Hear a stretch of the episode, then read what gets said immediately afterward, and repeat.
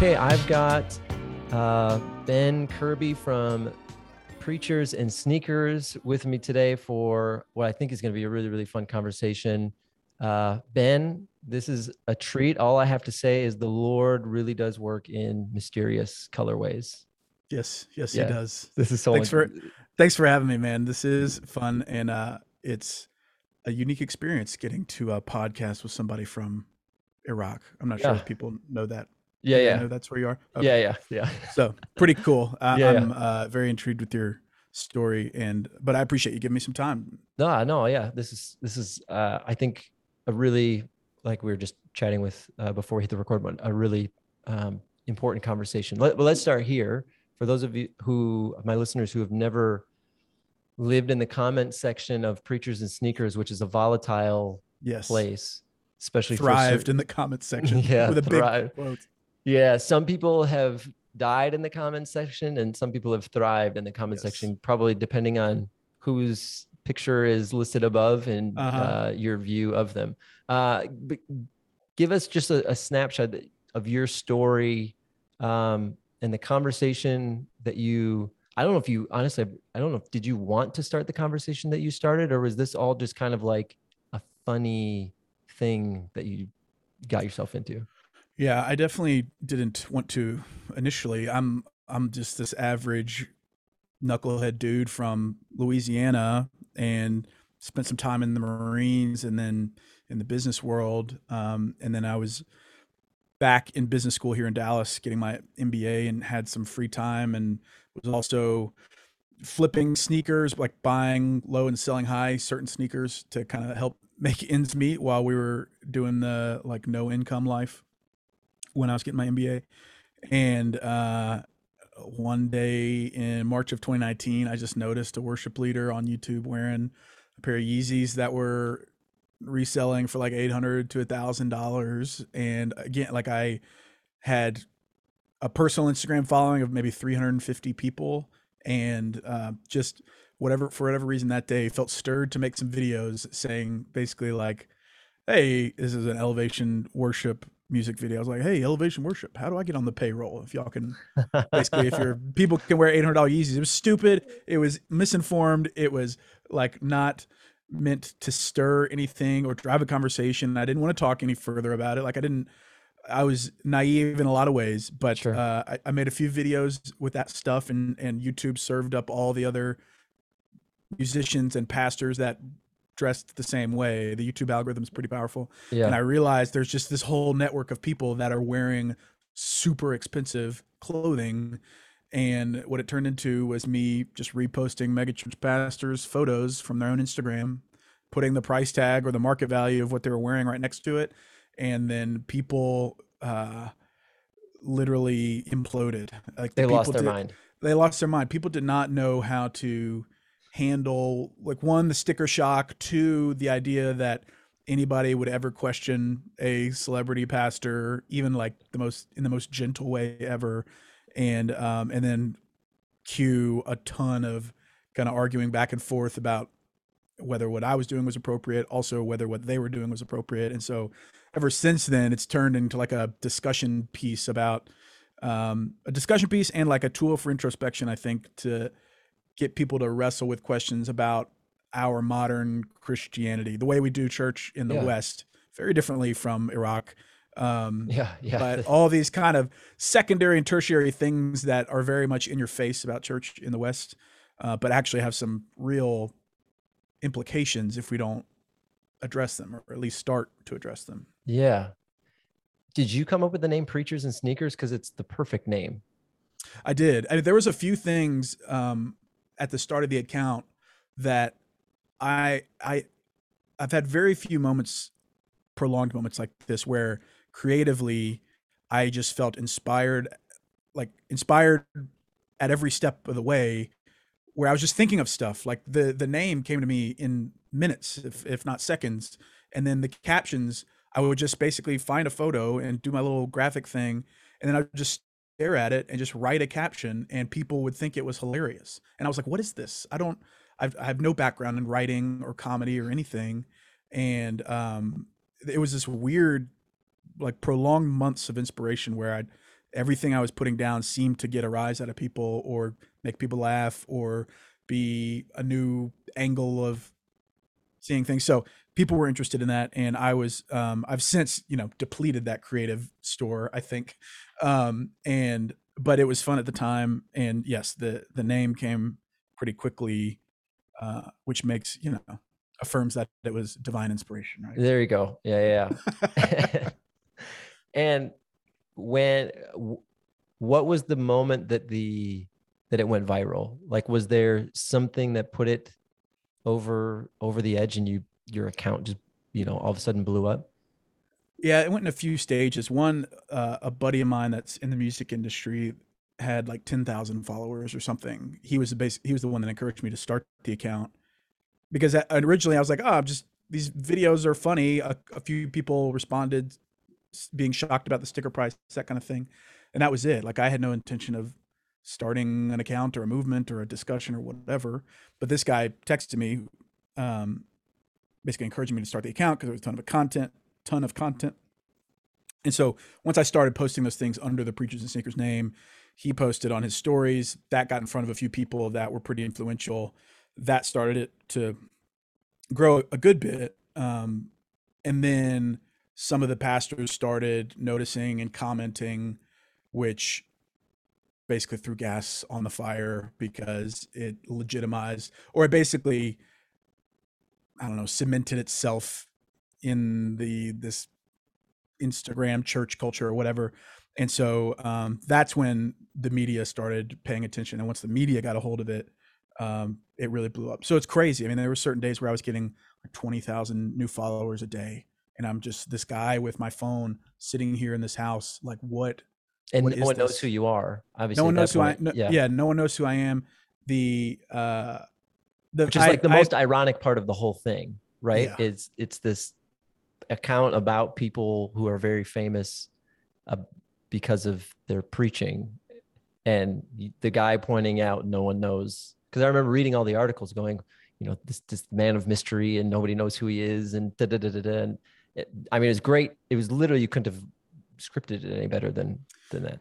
Yeah, it, it, I definitely probably would have scripted it differently. I think, but it was cool. The, the first the first year or so of doing that was really cool. Like not many people get to experience that, where you do this thing that's causing a stir, and nobody really, other than your really really close people, know that it's you causing a stir, and it's like it's more power than I think anybody should really ever feel because like a post from my phone with my thumb could uh make its way in front of tens of thousands of eyeballs and could potentially sway people's perceptions about certain things it's like it's it was crazy yeah well i think you've started kind of two conversations and i want to have both of them if we if we can um one is about the issue of celebrity in the church. And that is a largely a uniquely modern American uh, yeah. I don't know, problem or phenomenon would be a better word, I think. Mm-hmm. And to, at least to the extent that it has. And the other is the social media conversation. And because those, the reason that we have largely this celebrity phenomenon now, not the only reason, but it's the accelerant on the yes. fire is social media. Yes. And so, um, and your account really, I think, kind of critiques and opens up conversations about both of those. So let maybe let's start with the social media aspect of it. Mm-hmm. Um, why should Christians have social media at this point? Can I just, I'll, I'll just put my cards on the table. I'm kind of a social media cynic. Mm-hmm. And the reason is, is as someone who has been a college young adult pastor and worked ex- really exclusively with that um, age range, you know, 20s and into, you know, into early 30s, you just see the devastation that social media has on people. Mm-hmm. And I'm not sure I buy the argument anymore that social media can do all of these good things because yeah it can do all of these good things but even those good things they the good things only exist in this larger context of essentially addiction. And is it okay to give someone who is addicted to their phone a good hit, quote unquote, because it's coming from a you know a better source, but it's Right. still it's still keeping people attached to their phone. So I just at up front, lay my cards on the table, so so you know kind of where I'm coming at the conversation. It's why I don't have any social media. Mhm. Um, how how have you? I mean, what what do you see as the relationship between a Christian who's thinking responsibly about their position in the world and this relatively new thing that's only you know 10 years old at this point Mhm. called social media and how those two things how we should engage that should we engage it in what way um, from what you've seen in the firestorm that you've lived here the last you know two years or three years or whatever it's been if I if I write another book ever, it's going to be about this because it's uh, it is such a complex topic, but Christians have basically glazed over it as just an accepted form or accepted part of being in society. Like social media, as in a vacuum, is amoral to a lot of people. But if you if you read any of the data about the kind of widespread effects of having this much access to everybody's lives, you now have to contend with whether or not you're part of adding to anxiety, adding anxiety and depression into uh, people's lives. And uh, it's just proven that prolonged exposure to social media causes anxiety and depression in a lot of people. It does in me, like very uh, physical anxiety. Um, and as Christians, we have to really wrestle with the heart behind why we're consuming it and why we're posting it because it is just so quickly becomes this narcissistic pursuit even if it's like passive not malicious or whatever it's like hey look at me look at me look at me look at my life look what i'm experiencing validate what i'm experiencing. And what is all that? That is just like so counter to what we're called to in like as far as making christ's name greater than our own. It's like dude this this whole thing is about uh making our name amplified even if we have a small circle. And so i'm with you in that like i think there's going to come a time where we're going to have to make a real decision about it because it's it's got all of the components of any other kind of addictive substance. Like i have an addictive personality or an obsessive personality and uh, i can burn hours and hours and hours on social media without producing anything and just making myself feel worse about every like about my job about my life about my house all that kind of stuff um so like at a baseline level that just isn't healthy. Like why have a why have a phone or a program control your mood bro? Um so to to your point about some of the good like i don't know. There there are people out there that are that are achieving things that never that have could have never done that without it. Like my buddy carlos whittaker who just raised like a hundred thousand dollars for this guy in the airport that needed it like there's there's some things in in time with social media like all right that's Yeah, great. Yeah like that's absolutely. great. Um but uh to your kind of to your philosophical point is like is that moment in time uh does that justify this massive freaking i don't know what you would call it this massive cloud over society i think where it's causing people to really like kill themselves over what they're consuming or posting or interacting with online like all the comment section kind of stuff. Um i think at least in my circles and what i've experienced in christian culture we haven't taken the fact that social media in general can cause people to sin and instead have treated it just like a tool which i think at a base it started as just a tool but now like as somebody that has now this is just like rambling but as somebody that has a pretty big platform i've felt firsthand the effects of having like tens of thousands of people input their opinion into what I'm doing or what I've said or what I posted or whatever. And our brains just aren't, our brains and hearts aren't equipped to be able to handle that at all. And so you scale that out times every person ever, even if you have a smaller platform or a bigger platform, there's very few humans out there that can compartmentalize that in a way that is healthy. And so if that's the case and we're willing to admit that we're not equipped to handle that kind of input, then like what are we doing? And um yeah, so I think you know, it's like a rich person saying money doesn't make you happy. Like I realize I have a big platform. It has served me. It is the reason that you and I are talking. Uh, but I also want to be the type of person that is willing to ask about the very thing that benefited him um, in, in hopes that it displays like, hey, it's okay to do this. And also, I don't have all the answers, but I, I would like to pursue the answers. And if that if that comes down to getting rid of social media altogether, then so be it. Um, but I, so to I guess I'm this is the people pleaser in me, but I like I agree with you for the most part. I think there can be some good that's done by social media, but the, like the bigger philosophical question that I don't have an answer for is, does it justify all the anxiety and depression it's caused? I, I don't know how you, I don't know how you weight that. Yeah, you can't quantify that. And but at least when I ask about it or wrestle Right. with that and not just say like, yeah, follow us on Instagram. Like all these churches, like even my church this past weekend, Yep. follow us on Instagram and Facebook. It's like, Yep. dude, you're giving an alcoholic a drink, bro. Yeah. Uh, in a lot of ways. Yeah. this is exactly and that was going to be my next question is to point even more of a point on it what your account and what your story has i think illuminated is the church has i think largely bought into this idea that if we can leverage social media um, and use it for good purposes uh, it will produce good things only good things. And that i think is the i think is actually the key mistake. It's it's they think it will only produce good things because we are good people and we serve a good god and therefore anything that we use for his purpose will only produce good things.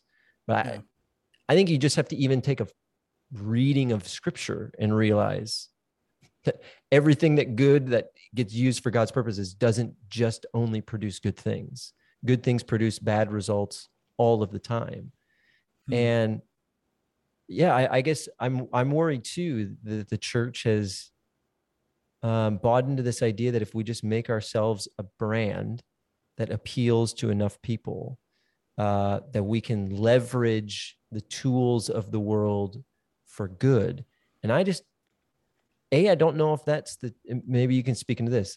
I don't know if that's the church's calling to just to be that. And two i don't know if that's possible um I just on a baseline level i don't know if it's possible for the church to actually leverage this gigantic complex thing called Mhm. the internet and use it for only good purposes Th- that seems to me kind of like a fool's errand um Mhm. that it's it is actually only going to in the long run not only but it is going to produce lots of bad things not just good things. What Yeah. are your Uh, the it's interesting how social media there's like this whole okay a couple things. There's pockets of kind of modern churches that see part of the calling of church to define culture or to influence culture. And so that is a big i mean social media basically communicates culture across the globe. And so it's a short leap to say all right now we need to leverage social media because we want to be ahead of the culture. And so how else do we show the world at scale that we're ahead of culture we're defining culture?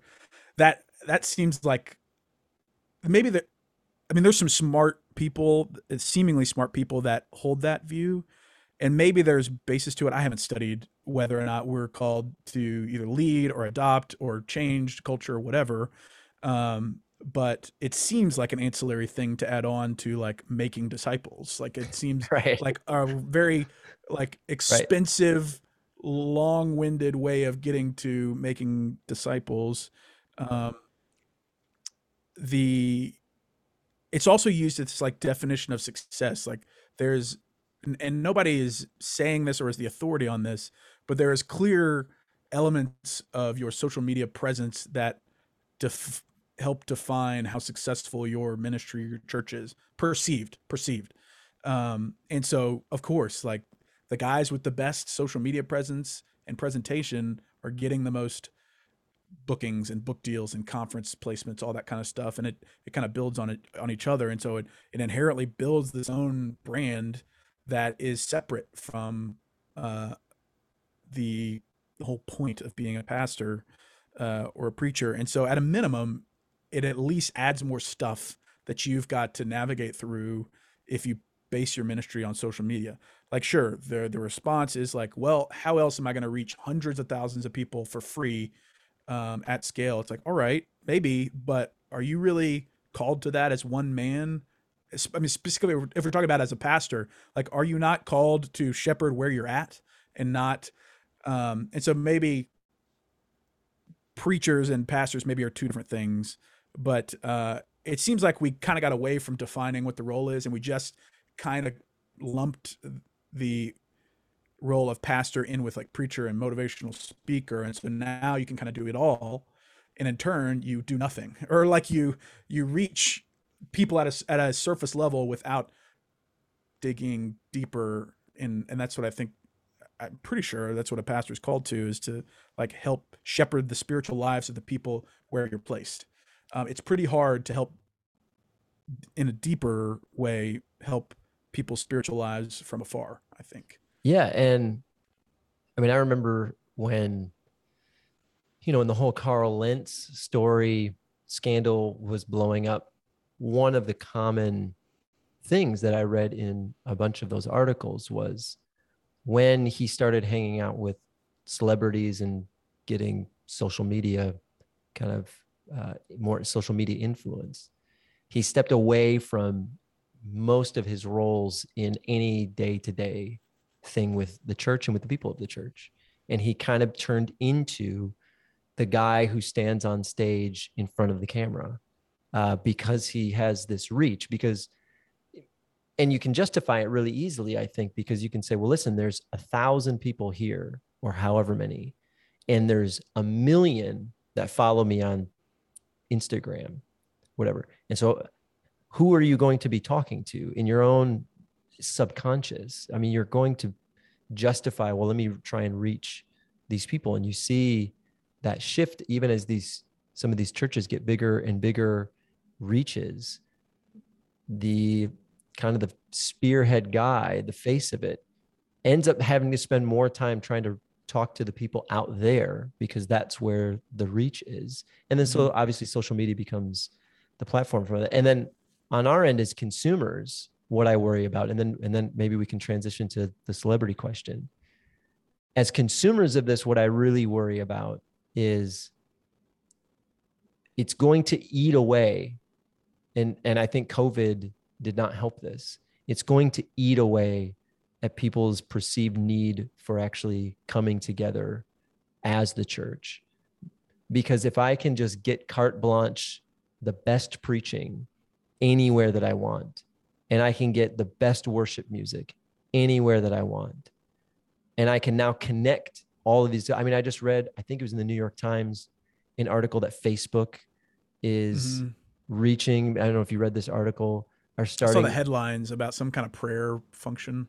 Yeah, they ha- they have a bunch of new programs that they have piloted with different uh, churches and religious organizations and things like that and prayer functions and all of this kind of stuff but at the very end of this article uh, it's i think a hillsong pastor i think from miami oh, i can't remember i don't know what city he was from but he uh, i think is kind of this freudian slip it's the very last line of the article he's making a comment about hey really uh, us and Facebook are both just trying to serve the consumer.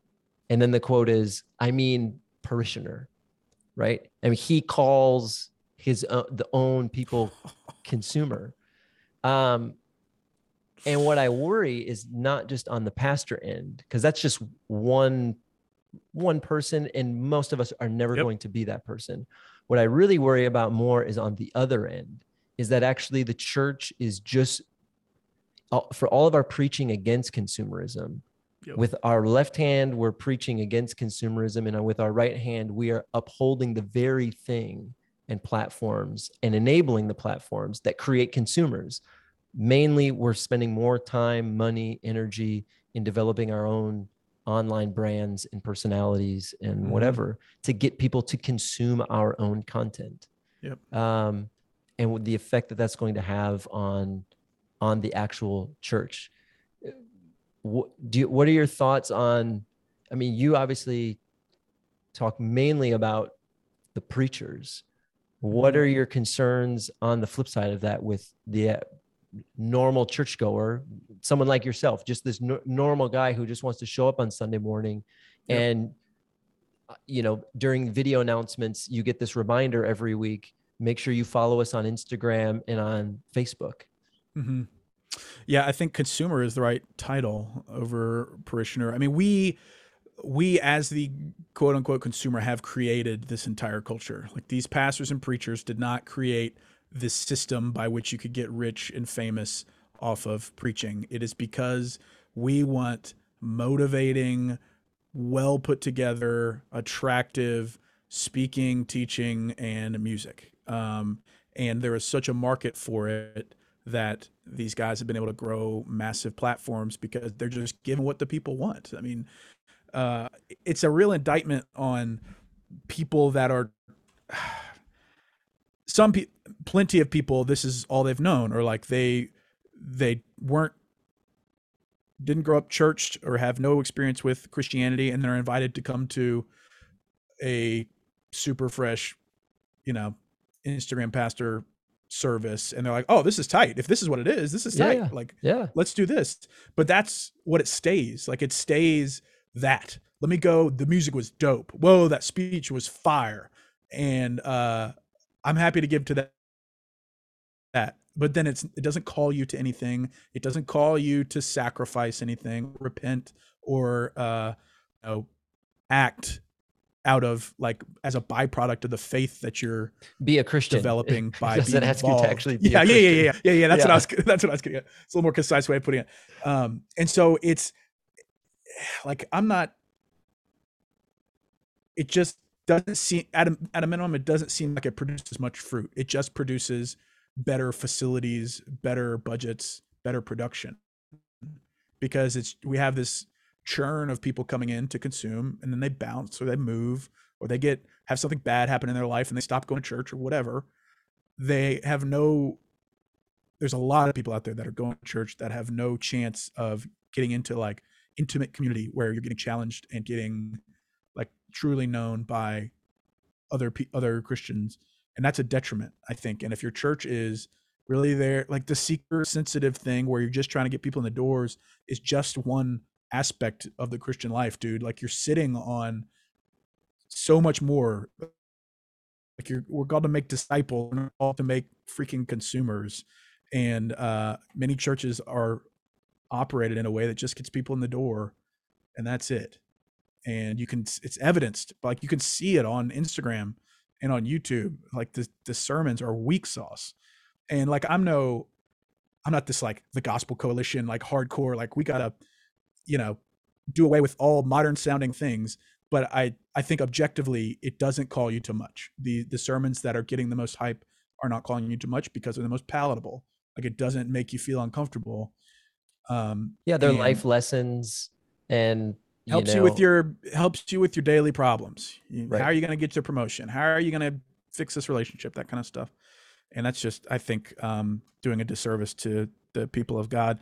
Um and i, th- I think that's where i'm going to stop. Right. I, had, I had another thought but okay yeah, yeah. um let's let's switch over to kind of the the other side of that coin and that is we have this machine called social media that is I, we're going to look back in 50 years because we're only you know a decade into this. We're going to look back in 50 years and i think our kids are going to go what the heck? Y'all were uh, insane. we're insane.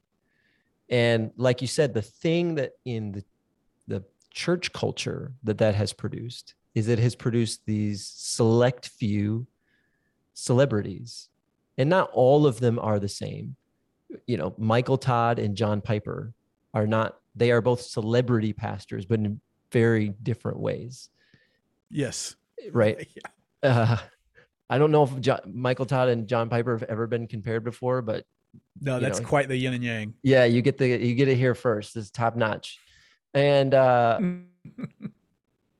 but we we have this machine that ha- creates this um, this space for a young, charismatic, like what you said, good looking, good speaking person to get up on stage, and that person, and I think I I completely understand the logic, says, I need to look the part. If I'm going to be reaching young people mainly, and I'm going to be reaching the masses in the culture, you know, most of them don't want John Piper with his 1992 suits, you know, That's right. that they just don't want it. It's right or wrong. They just look at it and go, I don't, that's not relatable, right? That's, what not I grew up with, and I'm I don't want to do anything that I grew up with. Like, right right and Yeah. you know that's not authentic and blah blah blah blah Yep. blah blah whatever Yep. but yo this dude's got some you know travis scott air you know jordan ones on and some and a gucci belt like, Mm-hmm. Like, sign me up I'll give him the time of day. Yeah. yeah yeah he looks the, i mean he looks the part and I, I what do you make of the just the phenomenon of these celebrity pastors and then obviously specifically the issue you're pointing at the dress the shoes and the the perceived need to to fit the bill to look the part and to put the bill to look that part you know to pay the money to look that part i mean i don't know what what's the do you know what's the most expensive thing that you've had on your feed do you know off top of your head Uh, I think it was John Gray's Supreme Louis Vuitton jacket that was like ten thousand oh. retail.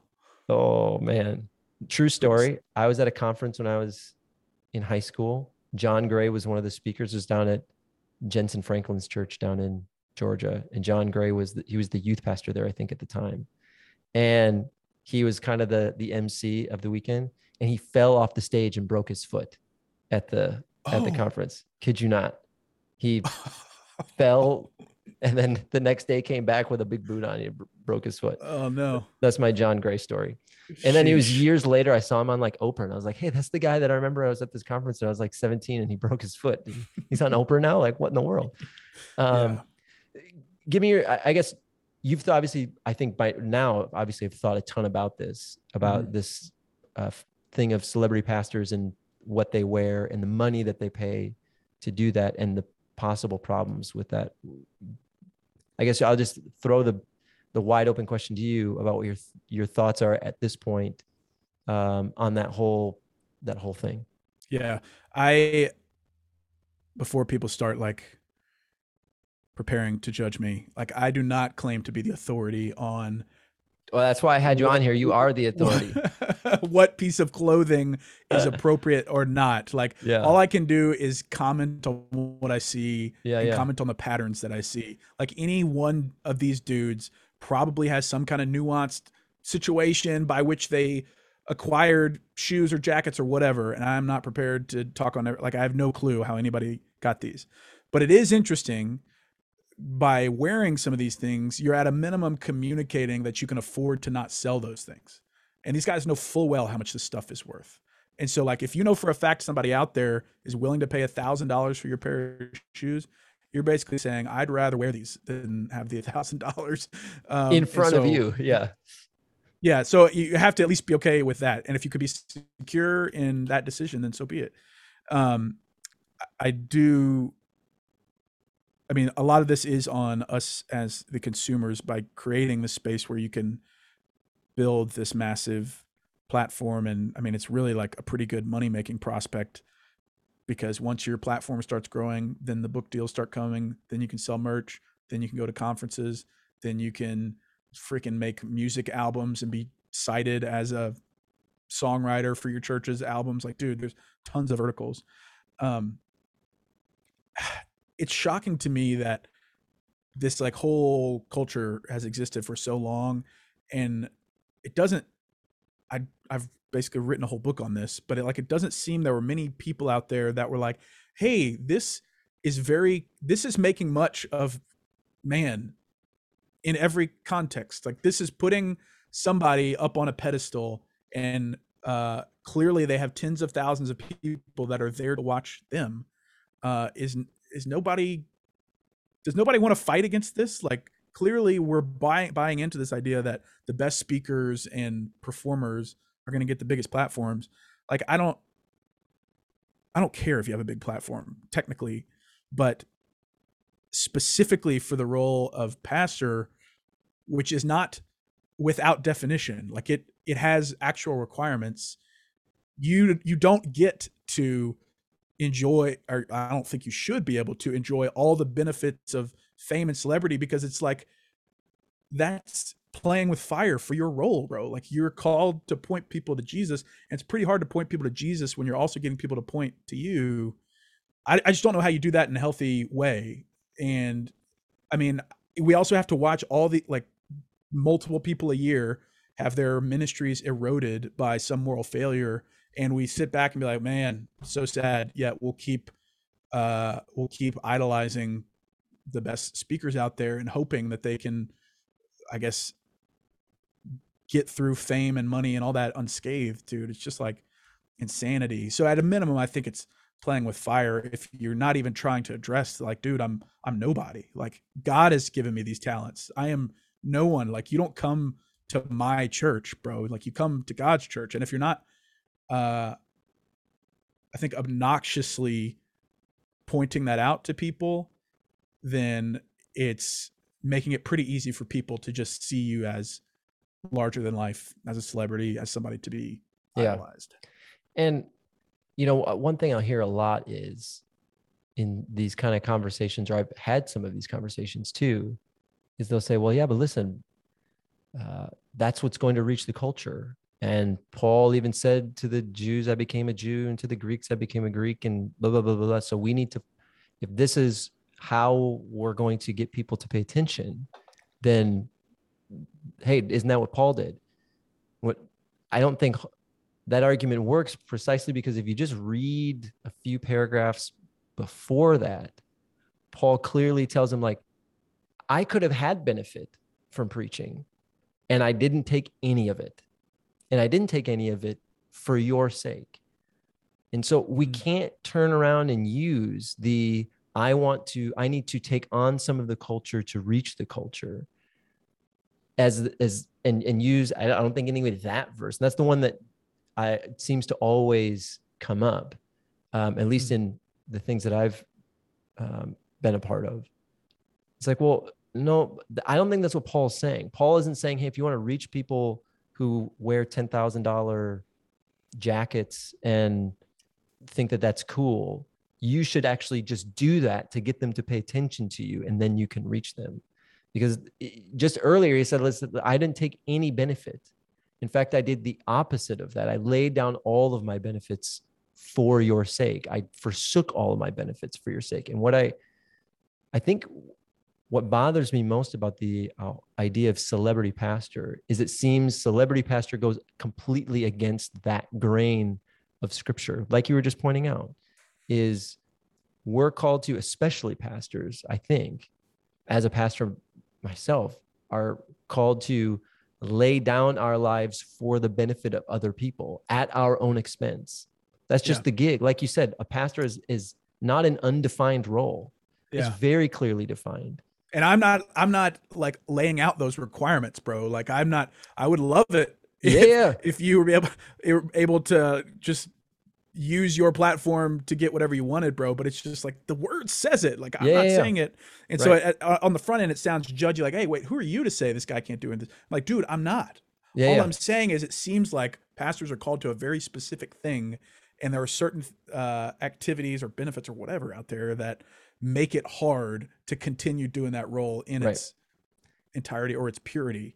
Um, yeah, and even if you wearing, these guys should be aware enough, and I they have to be. I just have to believe that they are aware enough to know if I put on these $900 Yeezys, people are going to know. And that is going to affect people in a certain way. And so I at some point the idea of because people ask me, well, then how much is too much? You know, is $300 too much? Is $500? And to me, that completely misses the question. That's the wrong question. The question is, will this cause, how will this affect other people? And that's going to be different in different circumstances. You're going to be able to get away with more if you're preaching in downtown New York City mm-hmm. than you are in South Central Minnesota, where I grew up, where it's farming people. That like the the the, contexts are too, too different. So the answer is going to be different. If I wore $250 shoes at in some churches in my hometown, they would freak out. you know, that's like an average pair of shoes if you're walking around in Manhattan or San Francisco or LA or something. So it's not there isn't this one size fits all, but they do have to be aware enough to realize. If, if I put this on, if I wear this Gucci belt and purposely tuck in my shirt so everyone can see the double G's, that is going to say something, even if it was a gift, correct? Because that's what everybody says. That was given to me. I didn't have to pay for it. You still have to be aware enough to know this is going to affect people in a certain way. And on, and this gets back to the social media conversation and on social media. And therefore, I shouldn't do it. I don't think. It's not fair, but no brands communicate things, even if it's like the incorrect story. You, it's the whole like ten thousand dollar BMW versus a sixty thousand dollar Suburban, bro. Like brands communicate something, even if it's a an unfair message. And it seems to me that like before the account, some dudes just were unaware. Like we're completely naive of the fact that twelve hundred dollar shoes would upset people, but now they definitely know. Yeah, yeah. and I don't. I'll, I'll maybe learn in heaven if that was a net positive or a net negative, but uh, they definitely know now and so yeah, yeah. Have you had any, have you had any of them reach out to you privately and been a positive or upset? I would think probably both. Yeah. Yeah. Uh, both. I mean, I've I've talked with Judah. I've talked with Carl. I've talked with freaking Nathan Finochio. I've talked with Chris Durso. I've talked with uh, several others like commented passive aggressive stuff in the comments. There's been a couple where I've seen them like there's a couple people I'm not interested in talking to that that sent me some message requests, clearly trying to just fight, and I didn't engage with them. But yeah, I mean, I've had early on was when I had the most conversations because it was in everybody's face, and um, some people were angry, some people understood but disagreed, and other people thought it was a benefit. Like at the this is shameless plug, but at the end of my audiobook, there's an interview with Judah Smith um, that he agreed to do with me as part of the audiobook and he he validates what I do. Like he says like he felt it was a helpful tool for accountability and bringing people down to earth. And I didn't prescribe that. Like I I didn't I had no interest in being a, a source of accountability for megachurch pastors. I like I'm nobody. But he saw that as a positive byproduct. And so like it's all always great to hear that from somebody that's at least self-aware and secure enough to say like look some of the stuff I was I was wearing was ridiculous and I gave it away and I appreciate what you did. So I don't I can't remember where I was going with that but um oh you asked if if people reached out. Yeah so yeah. yes I talked with many of them. Yeah. And have you um mean have, you've had some conversations with them have you guys I mean, Judah Smith just, I guess, maybe this answered my question. Judah Smith said, Hey, you actually helped me think through it. Has anyone else, you don't have to name names, but have you been able to have productive conversations or is it more of just like, Hey, what the heck, dude? Why are you, even though the you're biggest, pulling these all from their own Instagram, right? Yeah. Yeah. Yeah. That's another um, ironic part. Yeah. The, the biggest dudes either ignored me or were like WTF. The kind of the mid i don't know if you call it mid-range up and coming dudes or were more open to having a discussion like the guy that i that inspired me to start the account like the first video i watched this guy mack brock who used to be the worship leader at Elevation. Him and I, I would consider him a friend now. Like he did, he didn't appreciate people roasting him, but he was chill about it and understood. And we had several conversations in person um, about it all, and that was that felt really fulfilling to me. And I was like, I don't, I find no uh, satisfaction in people being mean spirited to another person and some people on the internet are incapable of uh, having a nuanced discussion without being mean. Everyone so, on Twitter. Yeah. yeah, yeah, yeah. And so I I recognize that people are mean to each other and mean to some of the people I post about. I don't know how much of a responsibility that is of mine to like control grown people's behavior, but uh, I at least acknowledge it and don't feel good about that. But I also don't know how else really I would have been able to achieve this, like being able to get people talking at this level about a thing that nobody was talking about. Um, how do you? So, yeah, how do you feel like? So these celebrity pastors, or these up maybe these up and comers. Better question. In your view now, sifting through some of this, having some of those conversations, what do you think, uh, in your expert authoritative opinion, how should they handle that? Okay, you're you are up and coming.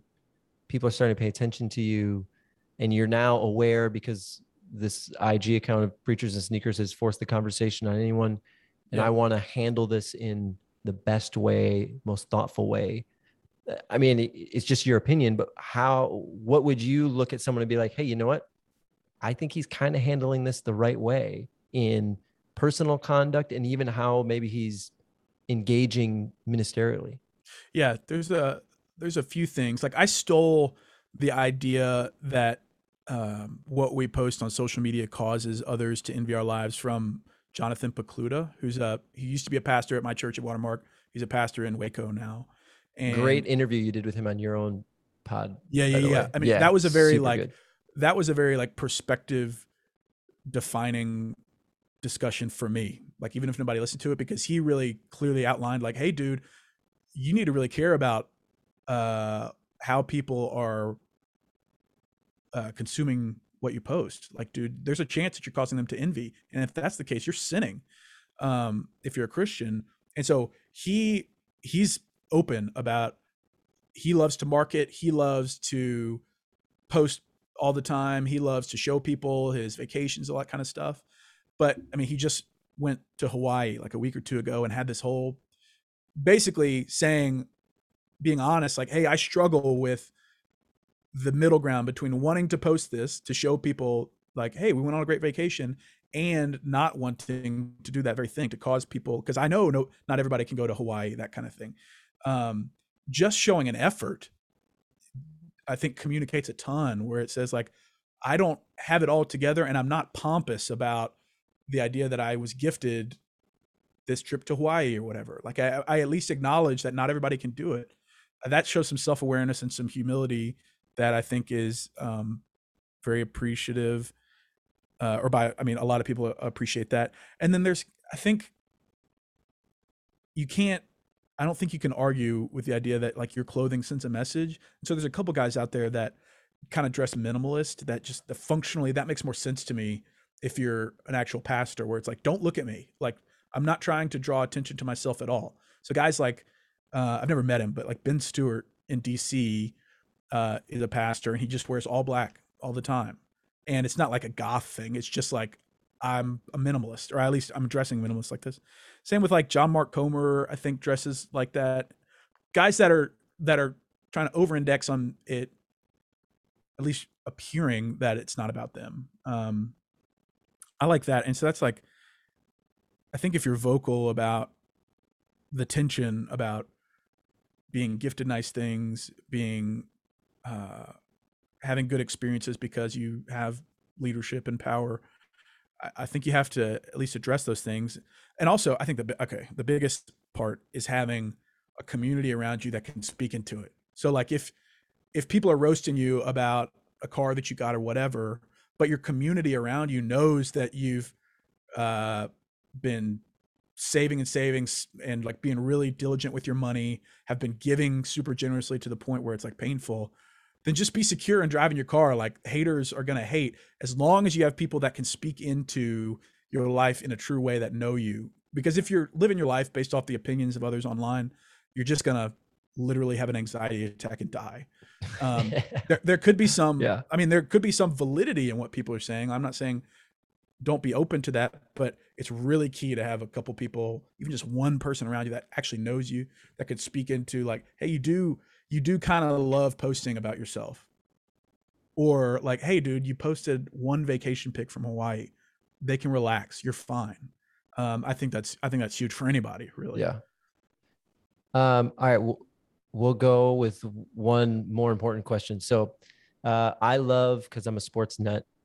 Uh, I love Mount Rushmores. So I have a Mount Rushmore okay for almost anything in sports. Most Iraq's of a the, big sports sports yeah, country, right. Yeah, just sports everywhere. Bro, I, it's so it's been challenging to keep up with the NBA when I have to stay up till two, three, four in the morning just to watch games. Uh, but I do yeah, every once in a while. I, thankfully, my team stinks, so I don't have much incentive a lot of times. As a Mhm. Timberwolves fan, uh, you know, we just sell hope. We don't win any win That's any right. games actually. Uh, give me your give me your Mount Rushmore because you're a shoe guy yourself. Yeah, you I was and, until I mean I have a four month old now, so it's yeah yeah pretty hard to okay uh, justify anymore. But inherently, I do. Yes, okay. I really love sneakers, and but just I don't buy them anymore. All right, give me your Mount. Uh, we'll leave with this. Give me your Mount Rushmore of sneakers that if you had to buy four, and you just had the Okay. money against everything that we had just talked about, Yeah, yeah, You're- yeah, yeah. yeah. you're you're buying you're buying the four sneakers. Uh, I would get the night. Uh, let's see, Atmos Nike Air Max ones, which are these like turquoise blue and elephant print Air Max ones. Yep. Uh, I would get the shattered backboard Jordan ones. Oh yeah. the orange, orange and black ones. hmm That's like I think my favorite pair of shoes. Um, I would get the. Oh, there's so many options. I guess I'd probably go with. Hmm, just give me a second because there's just so many to to cycle through. I would get the. Probably the. I mean, are these to wear or just to own? It's two different things. You're in the weeds right now. I love it. You're like, do I have to wear? Do I have to wear? wear? okay. You can just own I 'em. would say. Okay, I would say okay. Then I would say maybe the uh, Kobe Air Max or not Kobe Jordan three pack. Mhm. It's like the Lakers Kobe Jordan three packs. Like Are you, super. are you a Lakers fan? no, no. Okay. it's- they're All just, right. like Praise God. like, okay, because then I wouldn't be able to post this if you're a Lakers fan. yeah. Uh, no, absolutely not. And uh, I'd probably the get the Carhartt Eminem Jordan fours, which sell for like 30,000. Oh. as an just like as an asset piece, you know. just as a, pay for your so like to wear probably the, college. that's right. So like probably to, to wear the, the Nike Atmos Air Max ones and the Shadow Backboard Jordan ones, and then maybe the uh, right. the Kobe Jordan three pack and the uh, Carhartt fours. All right. And you can justify the Carhartts to everybody on the sneakers and preachers page by saying it's going to pay for my kids' college. That's right. So that's back- right. so I literally off. bought this as an asset. Yeah, yeah, yeah. So, uh, if people want to follow you, um, uh, follow what you're doing, where uh, where should I send them? Uh, preachersandsneakers.com is the best place. I think it's where you can buy the book. And if the book is is basically all of my thoughts about all these things, and uh, is the if you have questions or think I'm a jerk, if you read the book and still think I'm a jerk, then so be it. But I think, uh, You can't read that book and think you're a jerk. I think you did a great job on it. well, thank you. Thanks for reading it. But Yeah, yeah, yeah. preachersandsneakers.com uh, to buy the book or Instagram at preachers and sneakers. I've slowed down a bit just because I'm trying to be a parent and not be a freaking jerk dad. Sure. And so Yeah. Instagram is one of the first things to go. So um, yeah, preachersandsneakers.com. Okay. Cool. Awesome. Well, I appreciate it. Thank you so much for coming on the pod. And um, yeah, this was, I think, a, a great conversation. Hopefully, hopefully people wrestle with how much they pay for their sneakers now. Absolutely. Appreciate yeah. you having me, man. Yeah, absolutely. Absolutely.